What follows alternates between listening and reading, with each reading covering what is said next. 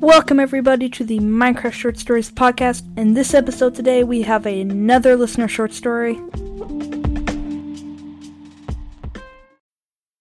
Need mealtime inspiration, it's worth shopping Kroger, where you'll find over 30,000 mouthwatering choices that excite your inner foodie. And no matter what tasty choice you make, you'll enjoy our everyday low prices, plus extra ways to save, like digital coupons worth over $600 each week. You can also save up to $1 off per gallon at the pump with fuel points. More savings and more inspiring flavors make shopping Kroger worth it every time. Kroger, fresh for everyone. Fuel restrictions apply. There are two short stories in this episode. They were made by Isabel and Theo. And after the short stories will be a new kind of segment thing. So hope you enjoy.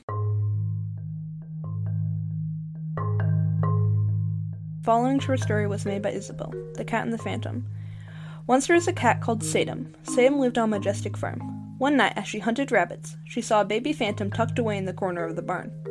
Sadum knew cats were enemies with phantoms, but this one seemed harmless. She decided to take the phantom back to her cat bed and help it. Halfway there, she realized it would be extremely difficult to hide a phantom in the cat area, so she prowled off the farm to the player's first house, a dirt shack, and fixed it up for the phantom. Sadum, the player called after realizing she had disappeared. Sam kissed the phantom goodbye and made a reappearance inside the farmyard as if nothing had happened. She followed the player inside and anxiously ate her dinner, saving a bit for the hungry phantom. When dinner was over, she snuck to the phantom to give it the leftover salmon. The phantom was excited to see her and ate the salmon quickly and licked her face. She called the phantom dragon and hurried back to her cat bed. Part 2 Meow. Sam recognized her friend's cat's Radius's meow anywhere. This was unusual because Radius was a quiet cat who didn't meow often. The player came out because of how unusual this is, and Radius led him out to the dirt shack where the phantom was. Enraged, he threw the phantom out, and the hot sun burnt his delicate scales. He whimpered as he dived into the river to avoid the sun's harmful rays. As night fell, Sadum heard a familiar cry. It was Dragon. He had come out of the river to say hello.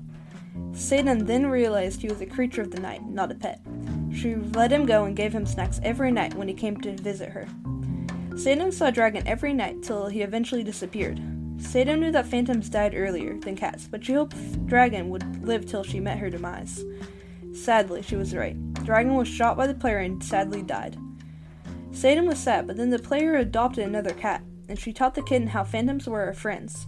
Years later, when Sadum died, cats and phantoms had made a peace and thrived with them, giving the cats gifts and the cats giving them leftover salmon or cod.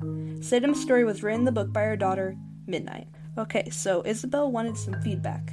So, some of the main feedback I have is commas when commas are needed, when the sentence needs a short pause, and to mix your word variation, like sad into depressing or beguiled or something. But overall, this was a really good story, so good job, Isabel.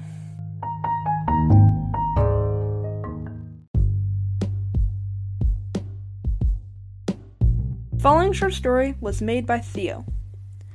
Once there was a pig, and his name was Rupert, and his parents and school teachers told him to stay away from Steve and Alex, as he would be captured forever. One day, when Rupert was at school, he told his friend Mud that he was going to go explore outside of the pig village, and asked if Mud would come with him. Mud agreed, and after school they ventured outside the village, going west towards the forest. Once they got to the forest, they found Steve and Alex's house.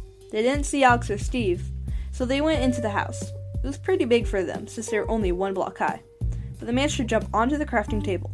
It was getting pretty late, and Mud said, We should probably go back. Steve and Alex will be coming back, probably. We'll be fine, Mud, said Rupert. They found a fishing rod on the crafting table and managed to open the chest with it by hooking the small handle and holding it up.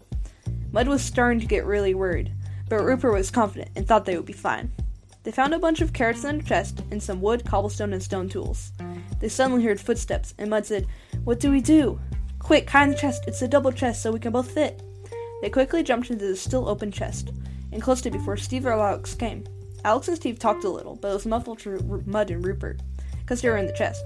They heard Steve going upstairs to his bed, and Alex was sleeping in their bed on the ground floor. Rupert and Mud quickly got out of the chest, but Mud got his legs stuck, and they heard Steve waking up. Rupert managed to help get mud out of the chest and landed on the floor with a thud. They heard Steve about to come downstairs and ran all the way home. The parents asked, Where were you? We've been looking everywhere for you. Mud stammered, Uh, so we went, we were getting carrots. Look. Rupert interrupted and showing them the carrots they got from the house. And their parents questioned them no more. We are not doing a quiz is because I put up a poll on Spotify asking the quiz question. So if you want to do the quiz, go to Spotify and submit your answers.